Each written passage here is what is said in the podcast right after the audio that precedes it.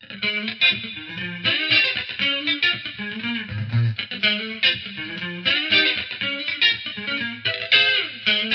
方美人。この番組は、ちょわへよ .com より、各週金曜日にお送りしております。この番組は、音楽、美術、スポーツから、ボランティア、地域活動などジャンルを問わず、多方面で活躍するゲストを紹介する番組です。タイトルの八方美人は、韓国語では褒め言葉で、多彩多芸、彩色兼美などという意味です。はい。では、今回はこんな方をゲストにお迎えしております。自己紹介の方お願いします。はい。えー、っと、皆さんこんにちは。山田義和と申します。えーっと、浦安にもうね、21、2年かな住んでますけれども、えーっと、今までですね、音楽協会で38年やってきて、えーっと、2月のね、15日で、えー定年退職まあ一応その会社を、ずっと同じ会社だったんですけれども、はい辞めまして、えー同じ音楽業界の中で、ちょっと別のところに今度はですね、うんうん。2、3社えーのアドバイザーということで、引き続きはい。音楽関係の仕事をやっております。はい。今日はよろしくお願いしはい、ます。よろしくお願いします。カズさんと呼ばせてもらってよろしいでしょうか？あいいですよ。はい。知ってるじゃないです あの、リスナーさん初めてだと思うので、はい。カズさんと呼んでいるんですけれども、はい。カズさんはソニーミュージックで、そうなんです。ソニーミュージックで働いてたということで、え今もうん音楽に関係するお仕事されてるって先ほどおっしゃってましたけど、はい。やっぱり昔から音楽が好きでこの仕事そうですね。この業界に入ったきっかけっていうのは、やっぱりずっと子供の頃から音楽が好きで、えーまあ、元をたどれば、まあ、洋楽が、えっ、と、戦後って、戦後ってそんなすぐに生まれたわけじゃないですけれども、はい入ってきましたね。例えばプレスリーだとかね、フランク・シナトラだとか、そういう、まあ、それは、まあ、ちょっと僕らのちょい先輩なんだけども、僕の世代って、もろビートルズ世代なんですよ。あ、そうなんですか。うんそれで、中学1年の頃に、あの、まさにビートルズが日本でデビューした。本当にデビューしたのはその前の年なんですけれども、えっ、と、62年、63年かぐらいから、うん。ビートルズずっとデビューの頃から聴いてて、で、66年に日本に来ましたよね、武道館で。武道館で初めてやったコンサートっていうのはビートルズなのは知ってます？あ、そうなんです。かそうなんです。だからあそこはね、まさにあの武道をやるところだから、はい。あそこでやるのに結構あの、けんけんがくがくいろいろあったんですけれども、うん。勝力松太郎だったかな、あの時。あの、OK を出して、あそこでやれ、やれることになったんだけど、まあ、ビートルズ側もあの、野外はもう絶対ノーだと。うんうん。まあ、雨降ったりとかね、うん。いろいろ天候上の問題とかいろいろあったんで、うん。警備上の問題とか、うん。武道館だったら OK っていうことで、話がまとまったらしいんですけども、それを僕は見に行ったんですよ。あ、そうなんですか。はい。当時、いくつ？そうです。あ、だから高校1年生ですね。へー。ええ。それで、まあ、だからあの前後ずっと好きで、洋楽を聴いてて、それでやっぱり、まあそのまま、高校大学と、まあその後はあれですよね、ニューロックの時代というか、うんうんうん。結構あの、クラプトンだとかね、あー。のゼッペリンだと。か、ディープパープルだとかいろいろあって、はい。まあそんなこともあり、やっぱりレコード会社に入りたいなという、自然にこう、行ったのかな。それで受けたと。そうなんですかたまたま入ってしまったという。いやいやいやいやいや いや王道の時代ですよね。そういう本当にビッグアーティストがどんどん出てくるっていう。オンタイムでね、うんそう、それに接することができたのはすごいハッピーでしたよね。あー武道館はドリフターズが前座だったってなんかそういう、そうそうそうそういう噂は知ってるんですけど。ドリフターズとか、それも見たんですか？見ました見ました。へー。えどうでした？えいや、なんだかなっていうか、ね。なんだかなって感じなんだう大体前座の方が時間長かったみたいなね、あ、そうなんですか他に。も、ブルコメだったかな？なんかブルコメスとか、他にも何バンドか出て、はい。ビートルズってたった30分ですからね。え？ええ。そうなんですか？そうですそうですわざわざ日本まで来て。じゃあ次はアンコールっつって、アイムダウン歌って最後終わったっていう、もう、一回引っ込んで出てくるんじゃなくて、もう、30分だけですよ。そうなんだ。うんうんうんだからジャニーズみたい。いに、えっと、昼夜2回公演。はい。で、あと、もう1回は夜だけだったのかな。だから5回ぐらいしかやってないです。武道館だけですからね。あれそうなんですか。うん、名古屋、大阪やってないですから。チケットって手に入れるの難しくなかったですか？難しかったです。はあれは、えっと、抽選、今、ジャニーズと全く同じ抽選なんですよ。あ、そうなんだ。それで僕もね、はがき10枚ぐらい出したんだけれども、僕のは外れて、友達もいっぱいね、出してたんで、ある友達が2枚当たったんで、それ1枚譲ってもらったという。へええ、じゃあすごいラッキーだったんそうですね。ええそういう大物アーティストがね、いっぱい出てきたっていう時期にソニーミュージックに入社ってことで。そうですね。ええ。実際会社に入ってうん。どんなお仕事されてたんですか、えーっとね、あの、いまあ、いろんなことやったんですけれども、あの、営業と、営業現場と、それから営業をコントロールするっていうか、例えばレコード会社って売りたいアーティストとかいますよね、いろいろはね。い。はい。で、1押し、2押し、3押しみたいな。今月はこれを、こういいう風に売るっていうかね、マーケティングっていうか、そういう部署にもいたし、あー。だから営業周りっていうか、そういう、まあいろんな面白い話がありますけど。はい、ええ。そう、あの、今日ね、実はカズさんがうん、その当時の写真をはいっぱい持ってきてくれてですね、そうこの写真見て私固まったんですけど、あの、だってね、まずね、表紙に松田聖子さんが写ってるわけですよ。ああ。で、しかも本当にスナップで、ええ。どこにも売ってないだろうなっていうような、しかもあと、ねこれレベッカのノッコさんですよね。うんうんうん私すっごい好きだったんですよ、小学校の時。メジャーでそれ売れる前ですよ、だから。あそうなんだ。うんちょっとこの持ってる CD ジャケット、あ、CD じゃない。レコードですよね。はいごめんなさい。はいはいレコードジャケットがね、これ懐かしいなぁ、はあ、こういう方たちと一緒にお仕事されてた。まあ一緒っていうか、だからそういう、あの、制作宣伝はいて、はい。で、制作はまあ作る、作るからですよね。はいはい。で、うん、宣伝は、だから、どうしかというとテレビ、ラジオ、新聞、うんうん紙媒体、うんそういうところもある。で、僕らは、だからまさに売る現場っていうかう、ん。レコード店ですよね。今本当にレコード店ね、どんどん少なくなっちゃって。そうですよね。うん、あの、HMV の銀座も閉まっちゃったりね。ああそこ閉まっちゃったんですか？あんなでかかったのに。そうそうそうそう。えうん、とか、まあいろいろ、今知ってます？ニューヨークにレコード店って一軒もないんですよ。あ知らないです。そうなんですか。そうです。へえ、もう全部ネットでですか？そうそう。アメリカはネットで、まあ、ダウンロード、は配信ダウンロードの比率が非常に高いんで、い。はあの、どんどんレコード店なくなってるっていうね。まあ、買うとしても Amazon とかね。今の子供たちも CD プレイ持ってないですからね。い。あ、そうなんですか？ないです、ないです。あの、だからパソコンで聞いたり、だすぐダウンロードして、まあそういう iPod とかね、はいそういうもので聞いてるっていうのが、子供たちはもうそういう、そういうふもう時代になっちゃってる。ああ、うん、ねでも、当時はそれこそレコードが最盛期。そうですね。だ僕が入った時は、えっと、業界全部で3000億ちょいだったかな、ちょいか前後。はい。それいつもあの当時言われてたのは、豆腐業界と同じだっていう。豆腐？ね、うん豆腐が当時3000億売れてたんですよ。今は知らないですよ。へえ。だからレコード業界と。豆腐業界は同じ売上規模だった。そうなんですか。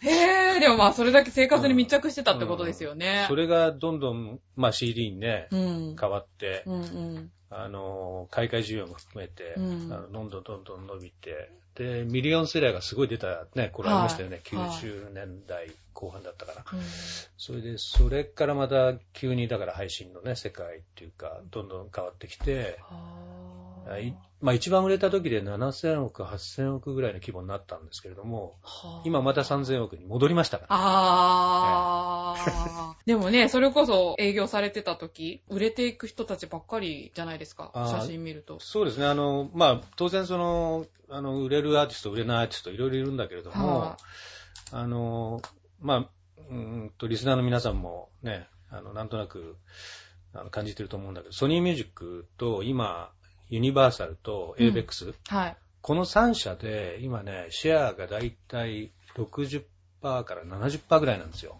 3社で？3社でだから、まあ、一昔前はね、一番トップメーカーって12から15%ぐらい。うんそれでトップになれた時代で、まあね、レコード会社いっぱいありますよね。コロンビアからビクター・キングいろいろありますけれども、だからやっぱり新興のその 3, 3社が、ここのところずっと数年、シェア高いですよね。あ、そうなんですか。うんうんね、ちょっとあの、今写真を私見ながらですね、えちょっとミーハーなこといっぱい聞いちゃっえてもいいでしょうか。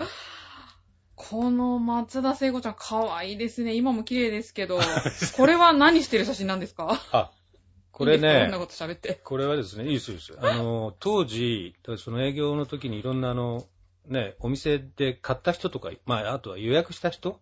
レコードそうそうそう。うん、アルバム。それで、抽選でですね、多分これ10人ぐらいに松田聖子本人と電話でデートっていうね、企画で、それへで、ぇ某、某日曜日に聖子ちゃんに来てもらって、はこれ営業部長のデスクなんですけども、はいはい。なんかね。ここから、はいで、1人3分か5分ぐらいかな。はあの、抽選で当たった人とお話しい。したあっていう。、聖子ちゃんとお話できるんだ。うそうそうそう。その時すごいの写真ですね。へーちょうど多分これね、秘密の花園かな？の頃だと思いますよ。へうんうぇんえ、これラジオ番組みたいな？いや、全然違う。これだけです。え、これだけ？これだけ公開もしないで？しないしない。えうんぇ一瞬いたずら電話とか 思いそうですけどね。本当かよっていう。えーこれは聖子ちゃんの誕生日ですか？あ、そうですね。それは会社の、うん、はあ会議室で、制作とか宣伝とか営業とかみんなでお祝いしたと。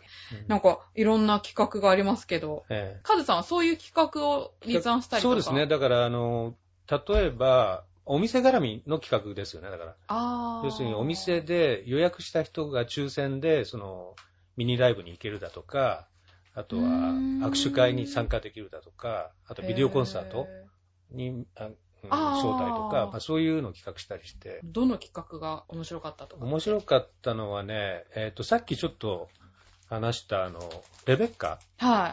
あの、ノッコとのね、写真ありますけど、これライブイベント、横浜のね、セブンスアベニューサウスっていう、あの、ライブハウスで当時やったんですけれども、はいまだね、メジャーになってなくて、最初、レベッカって実は6曲入りのフィッツビートレーベルから、はい。あの、ミニアルバムみたいのを2、3枚出したんですよね。うん。なかなか売れなくて、うんうん。でもちょっとね、なんか仕掛けないとって。んで、みんなで、やっぱりライブ、当時それでメンバーチェンジしたのかなん、レッドウォリアーズの。そうですね、はいそう、別れたんですね、はいギターかなんかねはい、一、人で出て、はい。それで、あの、音がすごいポップになったんで、うんうんうんうん。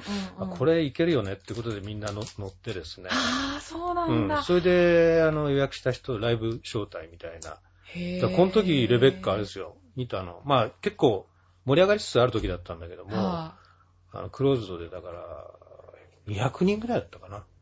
い。へえ。もうぎゅうぎゅうでしたけども、もちろん。へうん、え。抽選で200人だけのライブ。考えられないですよね、考えられい。ないですね。私、一番最初に行ったコンサートがレベッカとうん。世紀末のコンサートだったんですよ。ああ、世紀末もやりましたよ。あ、そうなんですかえ。えそう。世紀末はねでもここが映ってる。デーモンがね、はい結構面白くて、あ、面白いんだ、あの人。面白いです。彼は面白い。まあ今もね、テレビで。まあそうですよあねの。大相撲解説者ですけど。あ、はいはい。あのー、それこそね、こういうライブイベントもやったんだけど、お店回りもしたんですよ、あの格好で。世紀末で、うんえーそうなんレですか？ご挨拶にいろいろ回って、え、あの、演歌歌手みたいにあって、店頭で歌ったりするあ、店頭では歌わなかっったんだけども、あの、店頭で挨拶して、ポスターにサインしたり。りして、よろしく、みたいな。へー。超目立ったんじゃないですか？そうそうそうそう。なんかね、記憶によるとね、新生堂のあの、ロンロン、ロンロンってもう、アトレになったのかな？ね、この前。前そこのね、カウンターに登っちゃったみたいな。あ、そうなんですか。あのー、そうそう、終わってからね、あの、打ち上げ行こうっつって、じゃあ、後ほどっつって、集合場所に来たんだけど、化粧を落としてきたんで全然わかんなかったみたいな。あれ、だ、誰君みたいな。あ、そうなんだ。あ、いいのかな今、その舞台裏の。ええ大丈夫ですよね。ああ、そういうう。あれで言うとね、はい。あのー、面白いのはやっぱりね、浜田省吾。はいはい。ね浜翔さん。はい。うん。彼もですね、いつもサングラスじゃないですか。はで、あのー終わってから、ライブ終わってから、あのー控え室で、サングラスはじ、あの、外してい。、ああの、くつろいでて、はいそれで、あの、まあ、VIP のお店の担当者とか連れてって、あ。うん。まず真ん前にいるのに、その、あの、担。当者が、浜田さんってどこにいるんですか？あのね、みたいな。ありますよ。そうそうやっぱ制作サイドにいると、うんそういう裏話も聞けてしまうというね。うんなんか、裏話的なことが多くなりそうな感じですけど、一番売れるまでに苦労した人とかって、記憶の中でどなたですか？苦労ってあんまりないかな。で、あの、あ結構やっぱり宣伝とか営業と一緒になってこうね、盛り上げていくっていう。やっぱりピークをどこに持っていくかみたいな。はマーケティング的にね、やっぱり1ヶ月かけて売るのか、うん3ヶ月かけて売るのかとかね。やっうん。ぱり、まあかなり、あの、練られてないようで、きっちり実はプランニングされてるんですよね、いろいろ。ほープロモーションっていうのはねうんなんか、カズさん的にパッと見て、あ、こりゃいけるなとか、こりゃダメだなとかってありました、あ、やっぱりだから今言ったレベッカなんかは、うん僕らもあの、ライブやっぱり行くんですよね。あで、ー自分たちがいいな、これいけるよねって、自分たちがほら、思わないと。あのそうそうそうそう。やっぱり、これいい、いい音じゃん。はいそうするとほら、売りたくなるっていうか、自然じゃないですか。うん。会社から押し付けられてうん、これ売れあれ売れって言われてもなかなかね、うん。あの、厳しいですけれども、自分たちが乗れば、そういう意味では、うん、世紀末も面白かったし、あと、米米クラブも良かったですね。ああ、米米クラブも結構あれ、も、うん、渋谷のライブインっていうライブハウスでやってて、はで、2days とか、あの、もう全然メジャーになる前ですよ。い。はあのやそこも150から200人ぐらいしか入らないとこだったんだけども、うんそこで結構ライブやっててい。、へあー。の、例えば 2days でも最初の頃から2日間やる曲全部違うんですよ。ああ、そうなんですか。1曲も同じ曲やらない。え、それはもう彼らの？そう、ポリシーっていうか。うんで、スタジオ、あの、ステージのその、なんていう演出も、もう 2days、2日間全然違う。見せ方も。だからすごいなと思って。うんやっぱりそれは、あの、営業というよりも、一ユーザーとして、あの、見るっていうか、聞く。りそれで感じて、良ければ、そのまま自然に売れるってことですよね。ああ、まあ、当たり前といえば当たり前ですよそういね。う、そういうバンド、グループが、あの、当時の、当時は C ベストにって言いましたけどね。はいはいうん、C ベスト50%ずつの出出資だったんで、はい。ソニー今100%ですけれどうも、んうん。それで、それ、まあ、あとはそうだ、チューブもそうでしたよね。チューブも結構。あチューブもうん。あの、さっき言った、あの、イベント、はい。招待とかやったし、あ、あと、そうだ、あの、プリンセスプリンセス。ああ、はい。これまたね、うん同じパターンというか、最初ね、どっちかって言ったら、アメリカンポップじゃないですか。はいどっちかったら。はい。ガールズバンドのね、走りですけども、で、最初は実は、あの、音はですね、えーデビューして、な最初なんだっけ？あ赤坂小町って言あ、そう、赤坂小町です。ねそうよねそうそうそうそう。あれは別のレベルだったんだけど、うんうんあの、シーベソニーに移ってきて、はいそれで、最初のディレクターが、あの、音作りをですね、ロンドン志向のプロデュースしてたんですよ。へー。だからちょっと小難しいっていうか、うんあんまりノリがね、うんこう、陽気な感じじゃなくて、うん。で、売れなくて、それでディレクターが変わって、うんそれでアメリカ志向に変えて、それうんでその頃やっぱ僕らも、まあ時々見に行きますから、うんあこれいいじゃないっていうんで。あの、プリンセスプリンセスも最初、招待者ライブとかよくやってたんですよ。ああ、そうなんですか。うん予約者。へー。それでそのうちうまくこう、宣伝の方も、あるいはうん曲もみんなにね、受けるような曲が次々出てきたんで、うん大きくなってったっていう。なんかすごい名前が出っ放しですよね。この写真、あ、これあれですよね。おにゃんこのかわいそうなあ、子そうそうそう。ですよね。おにゃんこもね、はいイベントよくやりましたよ。ああ、そうですか。うん、あの、にゃんタッチっつって、うん握手会やってたら時間ほら、何時間でも、もう終わらないみたいな。はいはいタッチするだけないみたいな。後ろで、握手じゃなくてタッチそうなんですかそうそうそうそう。うん。それで、後ろで僕たち、あの、ほら、並んでる人たちをこう横に飛ばすみたいな、こうね。手で。早く行けみたいな。早く行けみたいな。ああ。立ち止まるなみたいなことやってましたけど。すごかったですよ。おにゃんこはね、あと国生さゆりとかね、は渡辺美奈代とか、い。はい。あもう、大御所ですね。うん。あと渡辺なんでしたっけ？マリナマリナ、あ、ううんんうん。そうそう。それぞれ、あの、うんニャンタッチみたいな、そういう握手会系やってましたから。へーそう一日にね、2、3箇所？はスーパーとか、あの、デパートの屋上なんかで、もあう、回りながら、い。あー10時から12時から14時からみたいな。あ、じゃあ今で言う大英とか、ああいうとこ時代が時代なら行ってたって感じですか？そうですそうです。渋垣隊もそうですよ。マジっすか？うん、渋垣隊も同じパターンで、うんやってた。えーうん、うん。そうなんですかそうです、そうです。渋垣の時はすごかったですよね、やっぱりね。大掛かりで。え、デパートとか回っちゃうんですか？じゃなくて、えーっと、相模湖ピクニックランドとか、もうでかいとこで、ドッカーンっつって規模、が大きいとこで。うん、それで、あの、ジェットヘリで、は大阪、福岡みたいな。1日3カ所みたいな。い。すごいなぁ。いやー、やっぱジャニーズ違いますね、規模が。ええアーティストによって、うん。いろいろやり方は違うんですね。そうですね私、ニャンタッチって気に入った。今でもそういう感じの売り方。どうなんだろう？今、ちょっとまたね、AKB なんかはもう、ねいっぱいいるから。秋葉原でね、毎日のようにやってるよううーですけどね。ん。この人、南の横ですよね、最あ、近結婚した。。南の横も最初はあんまりね、売れなかったんですよ。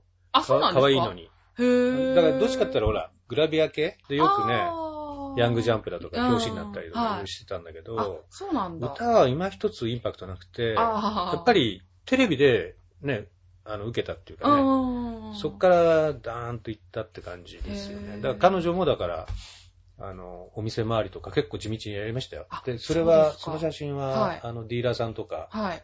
あとは放送局の媒体集めて、うん。新曲発表の時にそういうパーティーっていうか、やってた時のかな。これ、カズさん司会やってるんですか？司会やっちゃいましたね、当時ね。へーいろんなビッグアーティストに会ってますけど、誰が一番可愛かったですか、誰が誰が一番可愛いというよりも、はあの、やっぱり歌のうまさで一番なのは僕はやっぱり松田聖子だと思いますね。あ、そうなんだ。うんめちゃくちゃうまいです。へー。あやっぱうんロングセラーには訳が。そうですね。あるんですねあの、山口百恵もうまかったんだけど、はうん、なんだろうな。でも説得力とか僕的にはですよ。うん。あの、聖子ちゃんの方が全然説得力ある歌だと思いますけどねまあ歌も良かったですよね。歌もいいですあよね。の当時、うんあ、のー山口も、まあ、一時代ね、その CBS ソニーもあのアイドル時代があって、うん。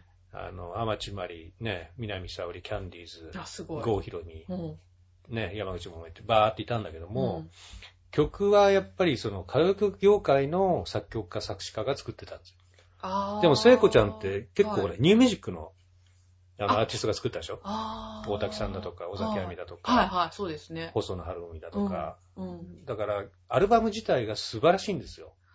あニューミュージックの連中が作ってるから、曲もね、クオリティ高いし高いんだ。あの、なんていうか、時代のちょっとトレンドっていうかね、うんにハマったっていうか、昔のアイドル、あんまり言っちゃあれなんだけども、あの、あのシングルはすごくいいんだけども、アルバムに入ってる他の曲っていまいちなんかこうね、ああ、などうなの。かなみたいな、おーえあったんだけれども、あの、成功あたりからアイドルも、まあ他もそうですよね。うん。あの、ニューミュージックの連中に作詞作曲依頼するようになったから、うんあそこら辺から変わってきましたよね。アイドルのそのアルバムの他の曲も非常にクオリティ高いし、アアルバム自体がうん。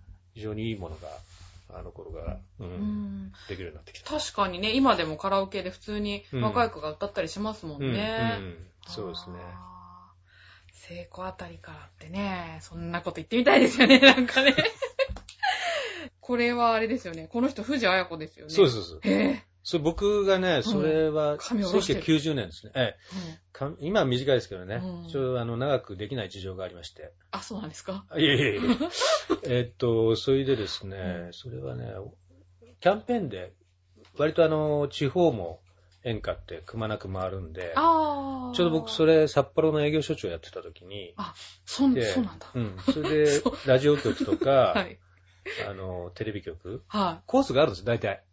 い。へえ。もうほら、番組がね、流れるようにえー STB があってどうのこうのって、札幌ね。で、そ、そのテレビ局を、だから順番に回って、あーで最後それ夜打ち上げで、はい。白浜っていう、う。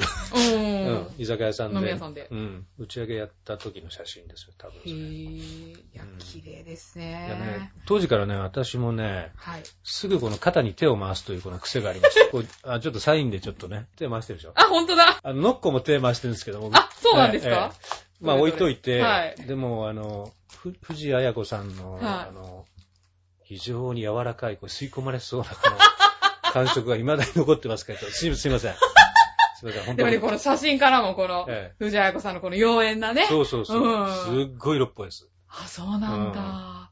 すごいですよね、この人。ええもうこの綺麗さは半端じゃないと思います。そうですね。あ、これですね。ノッコの。いいなぁ。ノッコ、ノッコもほら、手回してるでしょ。肩あ、にほんとだ。すいません、癖なんで。いや、でも貴重な写真ですよね。ええなかなかないですよ、ノッコと藤あや子と。ええね、肩抱いて写真って。あ、外人さんもいらっしゃいますね。あ、それはあれですよ。はあの、イーグルスのドン・ヘンリー。イーグルスって、この前来ましたよね。あ、ええそうなんですか。はいは。はいそれはイーグルス、まあ一応あの当時解散して、い。ソロアルバム。をえゲフィンレーベルから出した時の、はで、あの、プロモーションで来日した時の、うん、写真ですね。へ喋るとき英語ですよね。もちろん。えこっち英語できないですから、もうグレイトとかね。あうん、ファンタスティックみたいな。あああなるほど、なるほ I ど。like your music みたいな。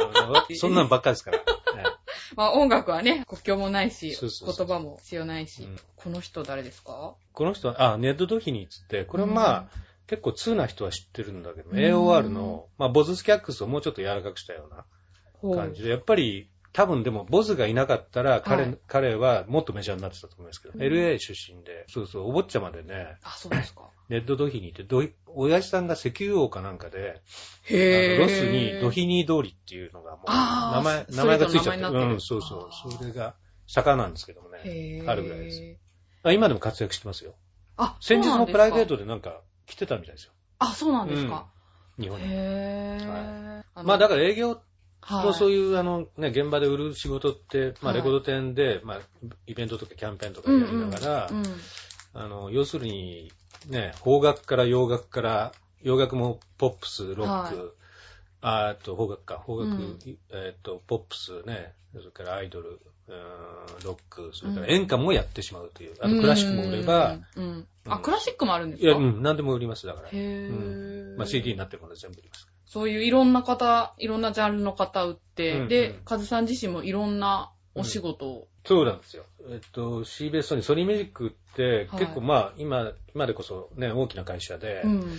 あの、いろんな、若者に対するグッズを売っていこうってことで、レコードだけじゃなくて、うん。まあちょっと若者じゃないんだけど、化粧品の会社もやってましたし。あ、、そうなんですか？えへー。それからキャラクターグッズの会社とかね、ああと通信へ販、通販の会社とか、関連して、そこからね、発生して、だからグループ会社いっぱいあったんで、はい。で、一時ね、えっ、と、札幌の後ですね、1991、2、3年、うん。3年間、ソニークリエイティブって会社にいて、うんうん。その時にセサミストリートとか、あの、ピングーだとか、はえートーマスだとかね、はい。ああいうあの、キャラクターグッズ、漫画のついた鉛筆とか消し,、ええ消しゴムとかノートとか売ってましたけど、へー。で、ちょうどその頃、90、92年か、J リーグがね、スタートして、ああ、はい。の時に J リーググッズをいろいろ作って、ショップを作ったの覚えてます？あーあそうなんですか。はい。カテゴリー1っていう店をね、はい。まあ百貨店中心なんですけど、専門店もありましたけども、はい。それをね、全国に200店ぐらい、100店で止めとこうと思ったら止まんなくなっちゃって。まあ、ああっちもこっちも作らせてくれっていうんで、有名百貨店の店長がやってくるみたいな。あ、そうなんですうん、か。すごいノリで。だからそれ、まあそういう面白かったですね。今から思うと。そういうことって普通ね、レコード会社入ったらそんなことやらないじゃないですか。そうですね。でもそれだけいろんなグループ会社があったから、う。うんん、あの、面白い。で、J リーグの最初の試合、はい。あの、国立、だからその時の社員みんな見に来ました、ああ、そうなんですかえ。どこだったんですか？えっと、あれはだからベルディとマリノス。へー。ベルディはみんなもう忘れてると思うんですけど、マイヤーが1点入れたの覚えてますか？あ、わかんない。ボレー、ボレーかなんかで入れてるんです、1点。あ、そうなんですか。えーオランダから1年で辞めちゃいましたけど。ああ、そうなんですね。そうそう。あ、でもね、なんかそういうものを作って売るみたいなところでは、うんやっぱクリエイティブな。ああ、そうですね。部分がうんあとはそう、営業以外にもね、はい。あの、ソニーミュージックの中で、いろんなことやってきましたから、そそれこそですね、あの、システム、グループ会社でソニーミュージックシステムズっていううん。会社がああのあって、はいまあ、ソニーミュージックグループのシステムを、あの、司る。うん。あと、経理かな。あの、システムの経理をやる。そこでなんとですね、私、システム開発部長もやってましたんで。え えー、な、何したんですか？あの、ハンコ押すだけです。大丈夫だよね？とか言いながら、あ僕知らないよ？とか言いながら、うん。なんかあったら責任はまあしょうがない。俺が取るか、みたいな。すごいですね、それは。人事総務もややりましたよ。人事総務？やりました。何するんですか、人事総管理。いや、でも同じです。あハンコ押すだけ。ハンコ押すっていうんいいんじゃない？みたいな。楽でしたけど。採用なんかもでも面白いですよね。あ、採用もされてたんえですか？しました、しました。中途採用ねあの、ちょうどあの頃、リクナビネクストあ、はいはい。が出てきて、はいあれを初めてうちが使ったんですよ。あ、うちっていうか、あの、うちのグループ会社が。あ、そうなんですか。うん。その時僕、まあ、あの、あ、いろいろな提案があったから、まあやってみようかなと。いうこと。があり、それでね、最後はね、7年間、はあの、クリップゲートっていう会社にい。はい。行きまして、うんそこ何やってるかっていうと、これ説明ちょっとしても分かりにくいかもしれないですけども、うん分かりやすく言うと、あの、音楽、えっ、と CD はラジオ局だとかテレビだとかいろんなところが、えー街中でもそうなんだけども、うんあ何かけてもいいんですよね。うーうんん。何かけてもいいんだけども、使用料は、著作権使用料は、ジャスラックに払わなきゃいけなあ、くて、はいはい。うんそういう、まあ、ラジオなんか包括契約つって、1年、年間何回かけてもいくらみたいな、ポーンっていうね。あ契約なんですけども、まあちっちゃいところはね、1回いくらみたいな、はいそういう、あるいはジャズ喫茶なんかはね、よくはい。レコードかけ、CD かけたりするのは、うんあの、そこのね、えっと、面積、はい。お店の面積で決まるんですよ。客数じゃなくあて、。そうなんだ。そうそう、売り上げじゃないんですよ。へー。うん、まあそういういろんなあれがあって、まあそれのビデオクリップ版の会社なんですよ。要するに、あの、新曲なんか出るとアーティスト、洋楽でも邦楽でもよくテレビで流れますよね。はい、はい。世間的にはプロモーションビデオって言いますけれども、うんうんうんあのプロモーションビデオって言葉は、実は、えー日本語英語なんですよ。あ、そうなんですか。アメリカで言っても通じないですから。へー。あれは正式にはだからビデオクリップ。あ、要するにそうなんだ。えっ、と、あれも使用料が発生するんだけども、でも宣伝のために使ってあげるから、はい。ただでしょっていうので、レコード、えーっと、テレビ局が作った造語なんですよ。プロモーションビデデオ。あ、オ。プロモーションのための映像でしょっていう。でも最近はほら、そういうクリップも結構クオリティ高かったり、あうんの、お金かけて作ってるから、うん。後で DVD にして売ったりとかしますよね。はい、はうん。だからまあそこまで、あの、考えながら作ってたりするから、い。だから結構、昔よりは制作にね、かけたりしてまあかかかかってないのももちろんありますけれども、うん。まあ中堅以上のアーティストになると割とその先も見据えて、あのーかなり金をかけて作ってる。でそれをですね、はい。放送局だとか、あの、あと、うん地上波もそうですけれども、一番よく使ってるのは、あの CS うん放送の音楽専門チャンネルあるじゃないですか。あ、はい、はい。MTV とか、はいスペシャワーとかね、うんミュージックオン TV とか。うん。えっ、と、ああいうとこで使うときも使用料が実は発生するんで。それをレーコード会社になり代わって徴収する。まあ、あるいは交渉する。ド、うん。まあ、今年はいくらみたいな。そういう、そういう会社だったんですよ。へーあと、あとね、よく使われてる、最近もうみんな当たり前になってると思いますけども、僕がその会社行ったし7年前ぐらいから始まったのが、カラオケのあの映像。はい、はい。あれクリップが使われてるのあるでしょ？あ、ありますよね。結構多い。いでしょ、うん、うん。あれもそうです。あ、あれも使用料が発生してるんあで、そっかそっか。うん。ビデオクリップもだから、カラオケに使われ出したのは、たかだか7、8年前からですからね。へーそれまではなかなかやっぱりほら、ああいうところで使ってもらいたくないっていうアーティスト側の結構意向があったりして、あそうなんだまあ、それをだから、ね、そういうレコード会社側にも、いや、メリットありますよとうん。いうことで、あの、なんつうの、イメージもそんなダウンするようなことないんじゃないのと。うん、うん。クリップにやっぱりあの歌詞が下に入るのが嫌だとかいうアーティストもいるわけですよ。あ、そうなんだ。うん、いまだに、だから、例えば出てないアーティストもいますよ。あそうなんだ浜田省吾も出てないだろうし、誰だろうなと、結構いますよ。まあやっぱアーティストによってはね、やっぱりカラオケでは使ってもらいたくないみたいあな。しかもほら、カラオケの音自体、ね、 MIDI で作ったりとか、うんうんうん。まあ生音で作ってるのもあるんだけど、うん本物じゃないじゃないですか。合わないですよね。うんうんうんで、ピッチ変えられたりすると嫌だとか、うんうんああ、うんそういういろいろあって、確かにそうですよね。本人が出てくる映像って、ちょっと前からうん多くなりだしたってあるでしょ、いう結構ね。印象が。うんんそうそうそう。最近ではね、ライブ映像を使ったりするアーティストもいる。あーうんうんだから、自分もライブ感覚っていうかね、はい。その気になって歌うみたいな。歌ってる分には本人が出てる方が面白いですけそうどね。ですね。そうそうそう。うん。本人全然出てこないのたまにありますけどね。カラオケ会社も嫌がりますけどね。あ、そうですか。使用料は払わなきゃいけないから。あーあ、採用されなかったりとか。ね、すごいいろんなお仕事されてましたけど、38年間ですか？そうです、そうです。ええうん。バブルのあたりとか、うんその辺と、バブルってあれいつ頃だったかちょっと覚えてないんですけども、90年とかですかね。ぐらいかな。うん。あの、バブルよりはレコード業界、音楽業界ってずれてて、あ、そうなんですか？うん。しばらく良かったんです。だからさっきちょっとお話した、あの、ミリオンセラーね、連発しはいはいたあの時代っていうのはもうちょい後だったと思うんですけども、世の中よりはちょっと遅かったですよね。だから結局今、どんどんね、音楽が、まああの頃からも言われてるんだけども、あの、業界厳しいと。ね、その8000万が、あー8000億が3000億になっちゃったみたいな。うん。それは、まあ、いろいろ理由ありますよね。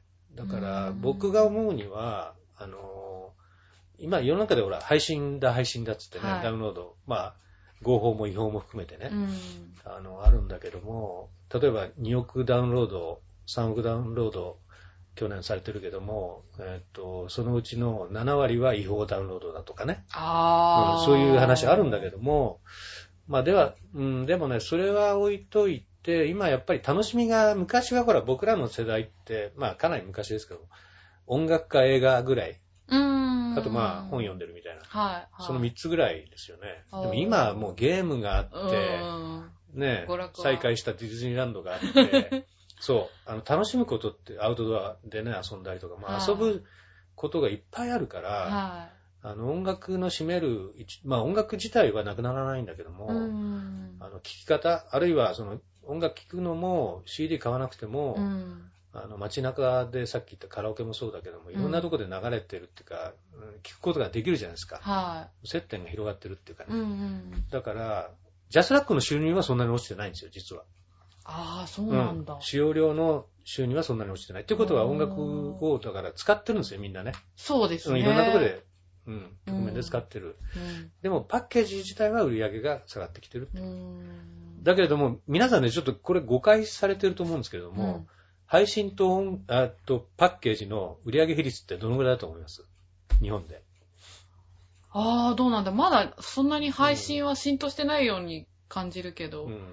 でなどざっくり何対何ええどれぐらいじゃあ、だろうじゃあ、パッケージ対あの配信は何対なんでしょうか？パッケージの方が多い気がする。そんなことないかな。どうでしょ64ぐらいですか？う ?64。パッケージが6で、はい。えーと配信が4。はえーい。ブーブーなんだ。8対2で、実は、えーパッケージの、うんあ構成比が高いんですよあ、実は。そうなんだ。うん、でも、そそれは構成比であって、それでどんどんどんどん下がってるんだけども、アメリカはもうね、逆転してるんですけども、あの、日本ってやっぱ物を大切にするっていうか、はいね、う。いん。う、まあ、み国民性というか、うん。それとヨーロッパもアメリカほどじゃないんですよ。うん、7対3とか64でう、ん。パッケージ売り上げの方が実はでかいんですよ。ただ、それ何かって言ったら、アルバムが売れてるからなんですよね。シングル版は1曲に関しては、うんあの、おっしゃる通り、うんえっと、今日本でも配信で買われてる方が、うんす数字的には大きいです。ああ、うんそうなんだ。うん。だからまあ、シングルに関してはもうそうなっちゃってまああ、移り変わっていくんですかね、アメリカのように日本す。うも。ん、アメリカと同じになるかどうかわからないんだけども、うん。うん徐々には、ただ、あの、去年あたりは、あの、配信の売り上げ停滞しちゃったんですよね。あ、そうなんですか、下がったんじゃないかな、確か。ちょっと。へえ。まあ、で、もう一つそう、さっき言ったあの、音楽業界自体が厳しいっていうのは、はえっと、今の時代、本当に、あの、例えば老若男女い。が、はい。たのいいいい歌だなっていうね、うん。みんながみんな、こう、感動する歌って、ここのところないじゃないですか。ある世代の、うん。しかも世代の中でもいろんな、ね、僕はヒップホップ好きです。うん僕ロック好きです。僕 J-POP 好きです。うんアイドル好きですってバラバラなんで、うん。なかなかヒットの規模がでかくならないですよね。うん。まあそれはあの否定するわけじゃないんだけれどうん、も、まあそれぞれ好きなものが今、さっきの話と似てるんだけど、多岐多様にね、渡ってるんでう、んだからそういう意味で、やっぱり全世代を巻き込む老若男女がいいねっていうのは何っていうね、そういうアーティスト、楽曲は、実はレコード会社が、もうレコード会社ってことはない、アーティストが提供できてるのかって言ったら、できてないんじゃないかな。で最近でもちょっと僕、この数年ハマってるのが、はい。あの、生き物係なんですよ。あ、そうなんですか？あれは素晴らしいですね、個人的にあるんあ、ですけど。そうなんだ。ええなんか意外。そうですか。うん。まあまあ、ロック、洋楽、あの、大好き人間なんだけども、はい。生き物係のエール、はい。あれ聞いて僕、去あ年涙しちゃいましたから。あ、でもいい曲ですよね。うん。車の中で聞いてて、もうね、な涙出てきちゃって。へぇー。っていうのは、まあまあ僕が、そのね、その、もうすぐ定年だっていうのも含めて。ああ、なるほど。うん。あの、自分の心情と。そう、グッときたみたいな。ああ。多分だからあれ、最近ほら、学校でも卒業式で歌うとかうね。ん。あれになってるらしくて。あ、はい。うん。まあ、新しい旅だしね。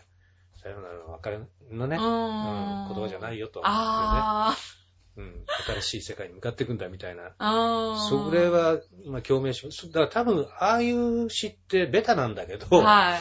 やっぱり若い連中もね、あの、年の方も男も女も、うんやっぱり、それなりにグッとくるじゃないですか。そうですねうん。そういう局面ってみんなあるはずだし、ああ。そういう、ああいう歌はやっぱり、いいなと思いますね。久々に。。え今でもライブに行ったりとかするんですか？ああ、行きました、行きました。あと、先週ね、ジョニー・ウィンターって知らないでしょ？あごめんなさい、わからない。70年代の、はいまあ、ブルースっぽいロックンロール、ほー。まあ、テキサス生まれのね、もうね、67歳なんですけども、未だにエレキでバリバリ弾いて、ただ、重いエレキずっと弾いてたんで、腰痛めて腰曲がっちゃって、あ一応あの、ステージでもあの、座って弾いてましたけど、でも、でもエレキでバンド編成で。昔ながらジョニー・ビッグトとか、うんでもそういうライブに来る人っうて、んやっぱり同世代の方が多いんですか？ああ、それはもうおじさん多かったですね。もう結構、あの、まあ予想通りというか、若い方もね、中にはいましたけれどもうん、まああの時代聞いて、あの、いいなっていう感じで感動した連中だった。あの、あそこでやったんですよ。あの、お台場のあの、ゼップ東京。うん。あ、はいはいはいはい。あそこで3日間かな。ややったんですけども。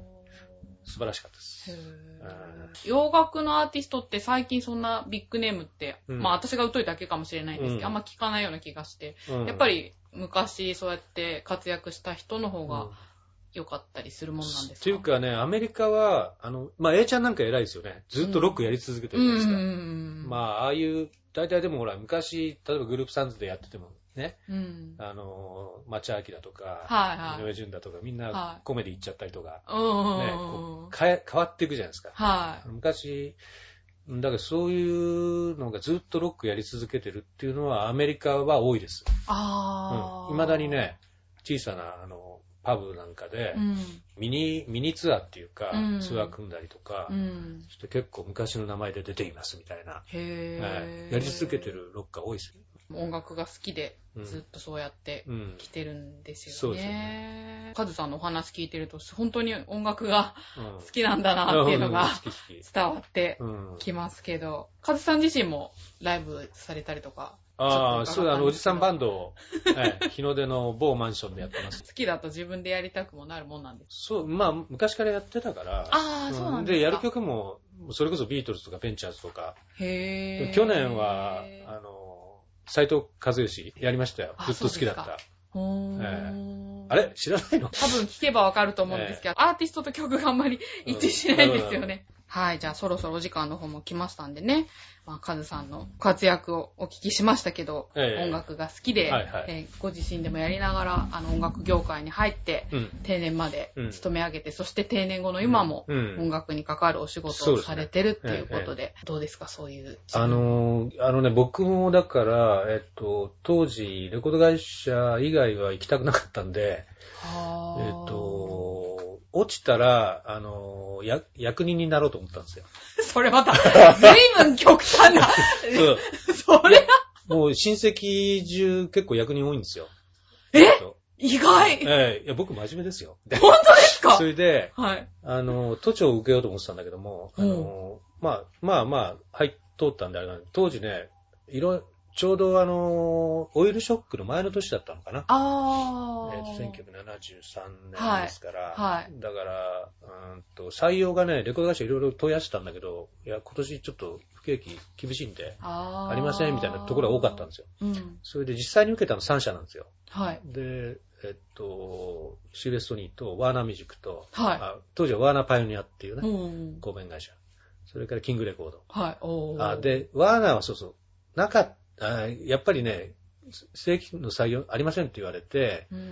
じゃあ、あの、履歴書持ってきたんで、あじゃあ置いといてって、それだけみたいな。置いてきたけど結局ダメだって。でキングレコードは受けたけど落ちました。まあ分かんないもんですよね、だからね。そういう、まあちょうどうまくこうね、波長が合うっていうか、う。ね、同じようなやつはたくさんいただろう。う優れてるとか優れてないとかそういうことじゃなくうて、んノリだとかうん、感性だとかうん、お互いあったんじゃないですか、だからねうん。そういうことなんだと思うんだよね。まあでもずっとやってきて楽しかったし、うん。で、ある日突然そういうね、生活をガラッと一変させるっていうのはやっぱりね、できないんですよね。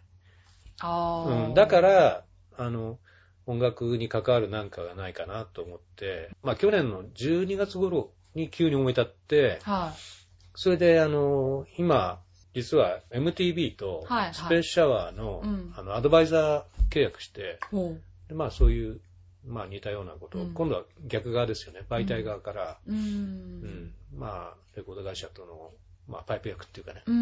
そういう感じでうん。やっていこうということで、うんまあ、うまくそれも話がまとまったんで、うん。やってますけど、まあ、あとは、だから、なんかやっぱり、あね、昔、なんとなくその、コミュニティ FM ですか？はい。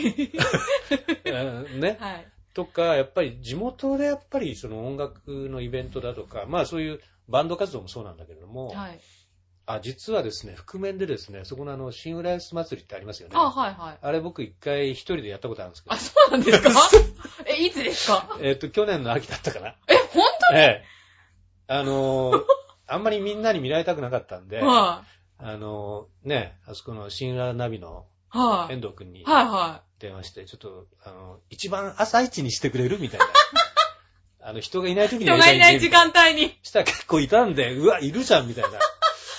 あ、そうなんですか30分くらい、ギター一本でやりましたけども。まあ置いといて、はい。まあでも、まあ音楽絡みのなんかそういうイベントとか、はなんか仕掛けい。て、はあ別にそれはビジネスじゃなくい。てう、ん楽しいしね、音楽はね。うんだから、そのななんかできないかなと思って今、ええあーこれは仕事じゃなくてね。ああ。じゃあね、ぜひ、チョアヘオのええアーティストさんもいらっしゃいますので、そうですねぜひ。だから今、残念なのはほら、このほら、配信系のあのね、ラジオではい。音楽が自由に使えないっていうね。そうなんですよね。いろいろあってね。まあ、そそっち側にいたんで、あちょっと口ごもっちゃいますけど、はい。うん、だからそこもね、やっぱりいい形でお互いがウィンウィンのね、うん形になれるような、で音楽が使えるようにね、はい。なったらいいなと僕も思ってます。そうですね。なんとかしてください。はい。ええ そうですね。よろしくお願いします。いやいや、僕じゃないですからね。僕が今度、うん、お願いしますって同じように言う、言う立場になってる。ちょっとまたいろいろ 聞いちゃいそうなんで、はい、じゃあまた後日改めてということでね、はい、私も今回ほんとカズさんの話を聞いて、好きっていう気持ちだけでここまでのことできるんだなっていうのがなんか、うん、そうですね。はい、励みになりました。はい、今日はカズさんに来ていただきました。はい。はい。どうもありがとうございました、はい。ありがとうございました。また呼んでください。はい、ぜひぜひ、またよろしくお願いします。はい